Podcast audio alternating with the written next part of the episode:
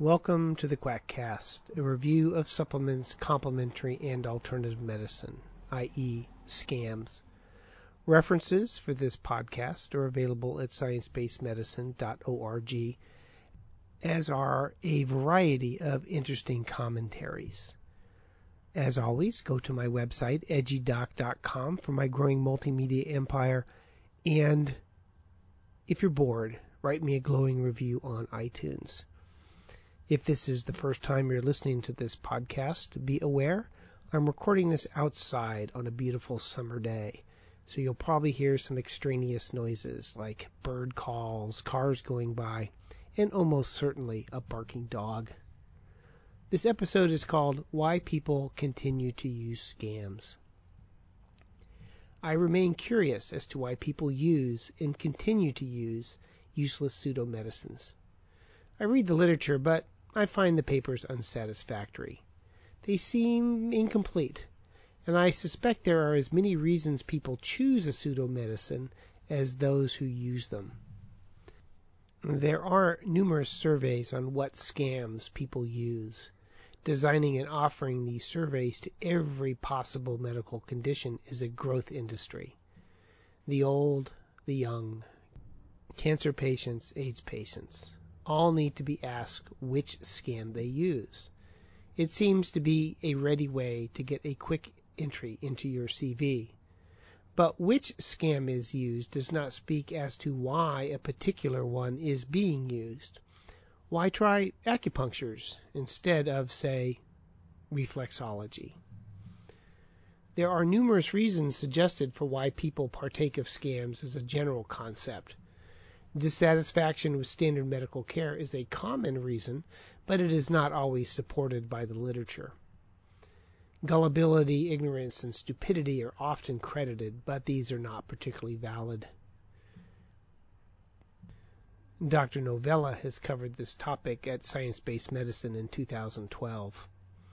There is some data to suggest that which scam and why is a moving target, their reasons changing over time. The problem with surveys is that the answer given depends in part on the question and how it is phrased. And as I get older, the more I suspect that free will and conscious rational thought are an illusion at worst and a rare phenomenon at best. Sure, I can make trivial choices, deciding to hit a 7 or 6 iron on the fifth hole at Rose City, depending on the wind and pin location. That is, I hope it's a rational decision based on current conditions. And I can still snap hook the ball into the water that should never seriously come into play. But so much of what I think burbles up from some subconscious mental process. After I come to a decision or have an opinion, it seems that I devise an after the fact conscious justification for my position. I hear myself making up the reasons on the fly, half wondering who made that decision in the first place. This is most acutely true in infectious diseases, and happens more and more as my career progresses. As I hear a case presentation from the resident, the probable diagnosis pops into my head. Since I have to teach the resident why I think it is a particular diagnosis, I explain my reasoning, but I am often aware that it is an after the fact hand waving. I do not really know why I thought it was a liver abscess that was causing the fever. Just where these ideas come from, I do not know, and it is a little creepy since it is not the conscious me who is doing all the work. It is part of the reason why, along with free will, I suspect consciousness is a minor and unimportant aspect of the human condition. So much seems to go on in my brain over which I have no control. Quote, Most of the brain's work is done while the brain's owner is ostensibly thinking about something else. So sometimes you have to deliberately find something else to think and talk about. Neal Stephenson, Cryptonomicon. Declared motivations for behavior are just one big post hoc ergo propter hoc fallacy. So when people offer explanations for why they participate in a particular scam, I am skeptical. I am suspicious it is all an after the fact rationalization. People's motivations are black box, and I suspect most do not have a good understanding as to why they use a scam or actually do anything else. Still, it doesn't stop one from making broad general. I am after I do find it interesting how various biases lead to erroneous conclusions about the way the world works. As I have mentioned before, our brains have evolved to survive reality, not to understand it. In part, what separates those who subscribe to the notion of science based medicine and those who practice pseudomedicine are an explicit criteria for accepting evidence of therapeutic efficacy, combined with an understanding of all the logical fallacies to which we are prone. The most compelling evidence for efficacy are from randomized, placebo controlled, double blind studies. The least compelling is personal experience and testimonial. I do not consider making stuff up as evidence, a standard that is not always shared. For most people, the order is reversed, and so often it is the story of the friend's cousin who had their disease cured by some pseudo medicine or other. What do you have to say to that, Mr. Smarty Pants Skeptic? I like to take Feynman's quote to heart. The first principle is that you must not fool yourself, and you are the easiest person to fool. Those who practice and partake of pseudo medicines have to ignore that advice. And there are many ways in which we can be fooled into continuing a pseudo medicine after, for whatever reason, we have decided to give it a try. There is an article out of late called Illusions of Causality Are at the Heart of Pseudoscience and include pseudo-medical interventions in its discussion. After reviewing, quote, how superstitious beliefs of all types are happily alive and promoted in our Western societies, the authors state or understate, quote, it is not easy to counteract the power and credibility of pseudoscience. No kidding. One important cognitive bias is that people will credit control of events even though they are not responsible for that event. The classic examples are gamblers and athletes with their useless rituals.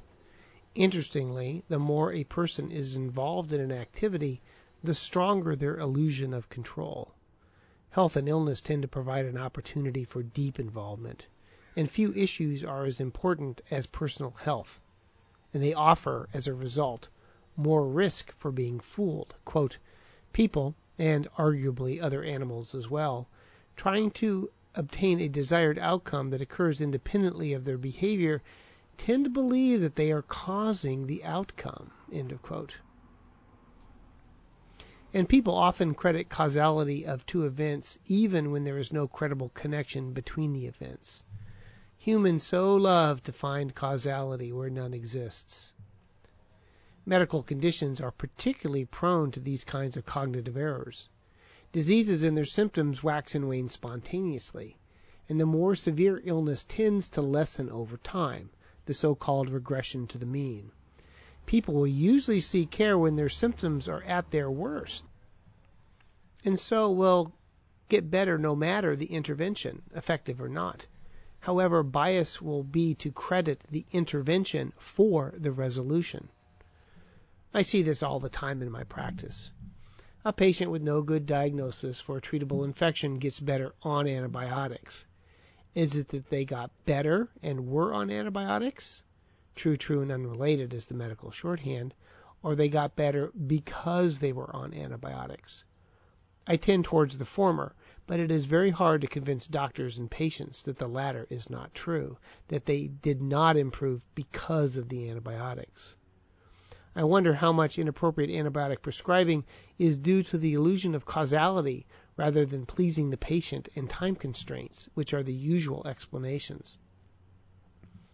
The hypothesis the illusion of efficacy of an intervention is an important factor regarding why people believe worthless therapies are effective was studied. They did it with a computer simulation.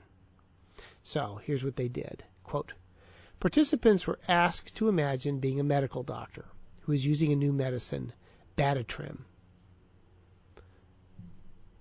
which might cure painful crises produced by a fictitious disease called Lindsay syndrome. Then participants were exposed to the records of 100 fictitious patients suffering from these crises, one per trial. In each trial, participants saw three panels. In the upper one, participants were told whether the patient had taken the medicine. In the second panel, participants were asked whether they believed the patient would feel better.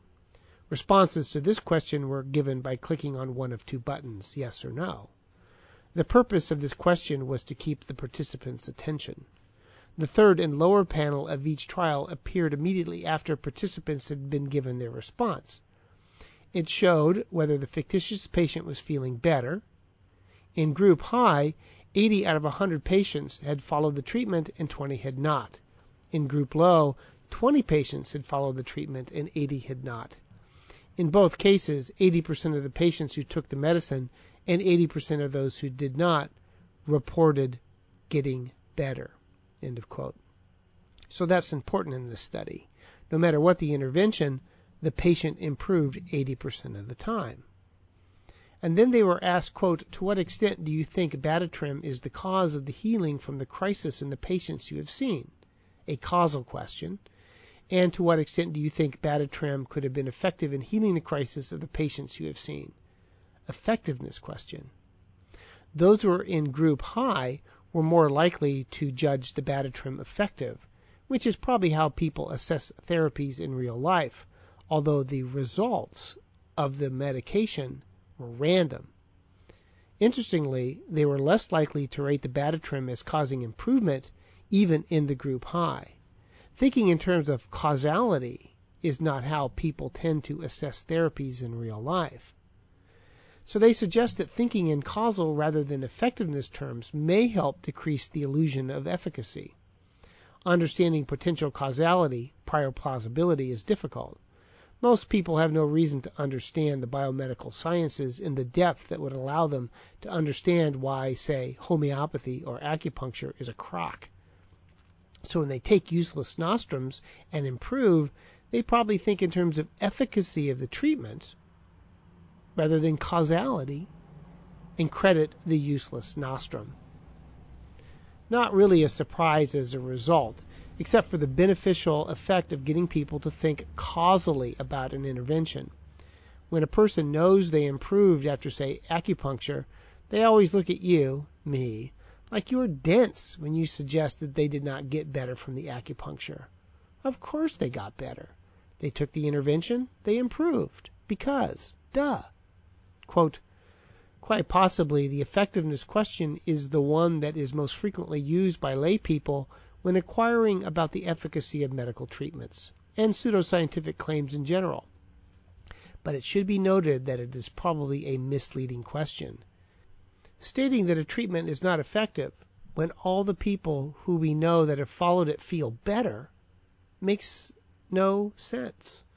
However, if we were asked whether the treatment is the cause of the recovery of those patients, we would have to look for alternative potential causes, even hidden causes. This process forces participants to consider all the evidence available, something they do not always do, and that other questions may not require. End of quote. This study, even as a simulation, helps to add to understanding not only as to why people continue to use a given useless therapy, but perhaps one way to counter their use. Although the authors do note that it is easier said than done. Although a good knowledge of scientific methods is always desirable, one problem of such a strategy is that it requires first to convince people that science is something they should pursue, something quite difficult in pseudoscience circles of influence and second, perhaps even more difficult, to convince people to use control conditions to reduce the frequency with which they attempt to obtain the desired event so that they can learn it occurs equally often when they do nothing. But wait, there's more. The use of pseudomedicines is even more nuanced than the illusion of causality. As a physician, I expect therapies to do something not only to have a primary effect, but to have side effects.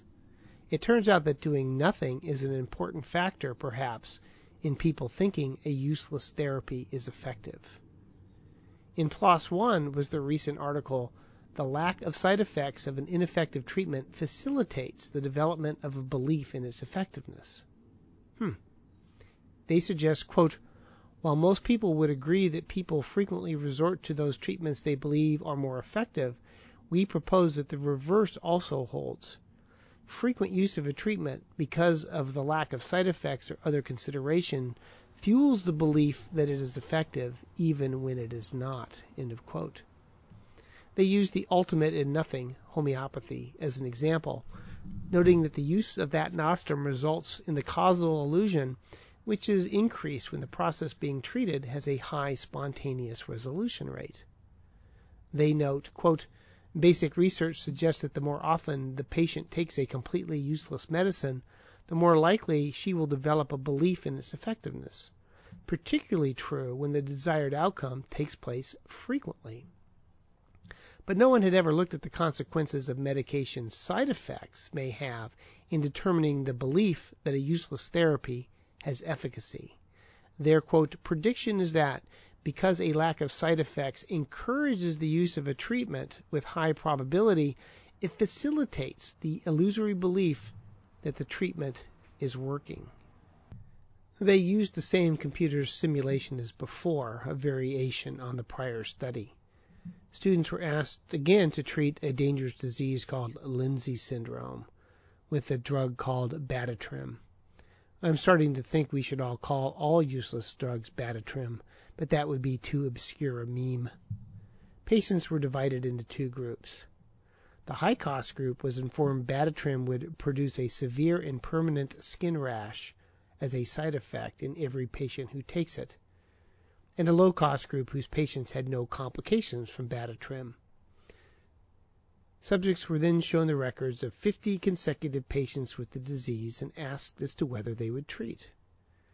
Whether or not the patient got better was again determined randomly, but 70% of the time the fictitious patient improved. After the treatment was decided, the computer randomly assigned the results. The subjects had feedback. Quote, in the no cost group, the outcome was displayed as a picture of a healthy face and the message, the patient has recovered from the crisis whereas the outcome absence was displayed as a picture of an ill face, greenish, covered in sweat, identical to the one in the top panel of the computer screen, and the statement, the patient has not recovered from the crisis. By contrast, the high cost group was shown pictures and messages conveying not only the disease outcome, but also the side effects of Bactrim when it was used. Thus, when the medicine was given, the picture of the patient showed a skin rash and the statement also included the words and has severe side effects. Likewise, whenever the medicine was not given, the words and has no side effects was added to the message. At the end, the subjects were asked to rate the perceived effectiveness of Bactrim, which sounds like a weight loss antibiotic as I think about it. When there were no side effects reported, subjects were much more likely to give the medication and were much more likely to rate the drug as effective. Quote, in this study, we have shown that knowing a medicine produces side effects prevented the overestimation of its effectiveness that is typically observed when the percentage of spontaneous remissions is high. We demonstrated that the mechanism by which this effect works rests on the lower frequency of treatment uses exhibited by those participants who were aware of the medicine's side effects. To my mind, having no side effects is equivalent to saying that the therapy has no effects. But in the world of pseudomedicines, having no effects and no side effects work together to fool the patient by way of the causal illusion that there is efficacy. Having no side effects promotes the use of the medication, and for a process that has a high spontaneous resolution rate, promotes reinforcement of the causal illusion. Since the therapy is harmless, you use it more often and you see it work more often. The solution?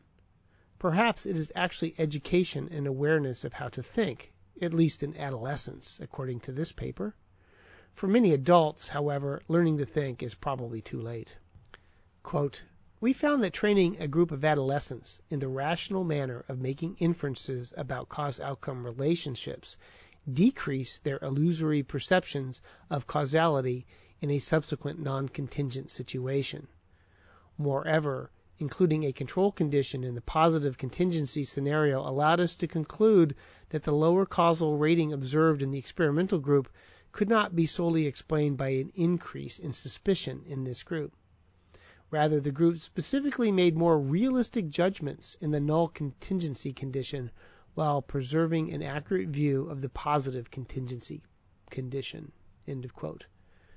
Whether this kind of educational interaction will result in long term changes in how people think beyond the initial interaction is unknown, and I would be skeptical. I suspect that rational thought is not the default cognitive mode. It's certainly not the case for me. I always have to will myself to think rationally about topics. The causal illusion is powerful, especially when combined with all the other cognitive biases simultaneously in action, and the apparently natural resistance to changing one's mind even as reality changes around you.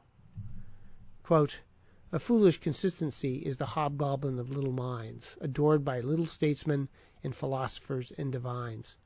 With consistency a great soul has simply nothing to do. He may well concern himself with this shadow on the wall. Speak what you think now in hard words, and tomorrow speak what tomorrow thinks in hard words again, though it contradict everything you said today.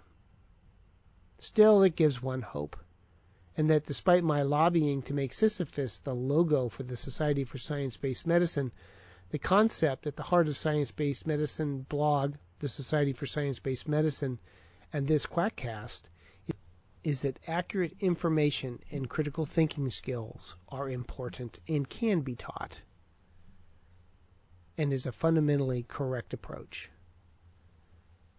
And that ends the 147th Quackcast head on over to edgydoc.com for my growing multimedia empire. Check out the Society for Science-Based Medicine, sfsbm.org. And if you're bored, go to iTunes and write me glowing reviews since somehow Apple lost the first five or six years of my glowing reviews and they need to be replaced. Otherwise, talk to you next time. Bye.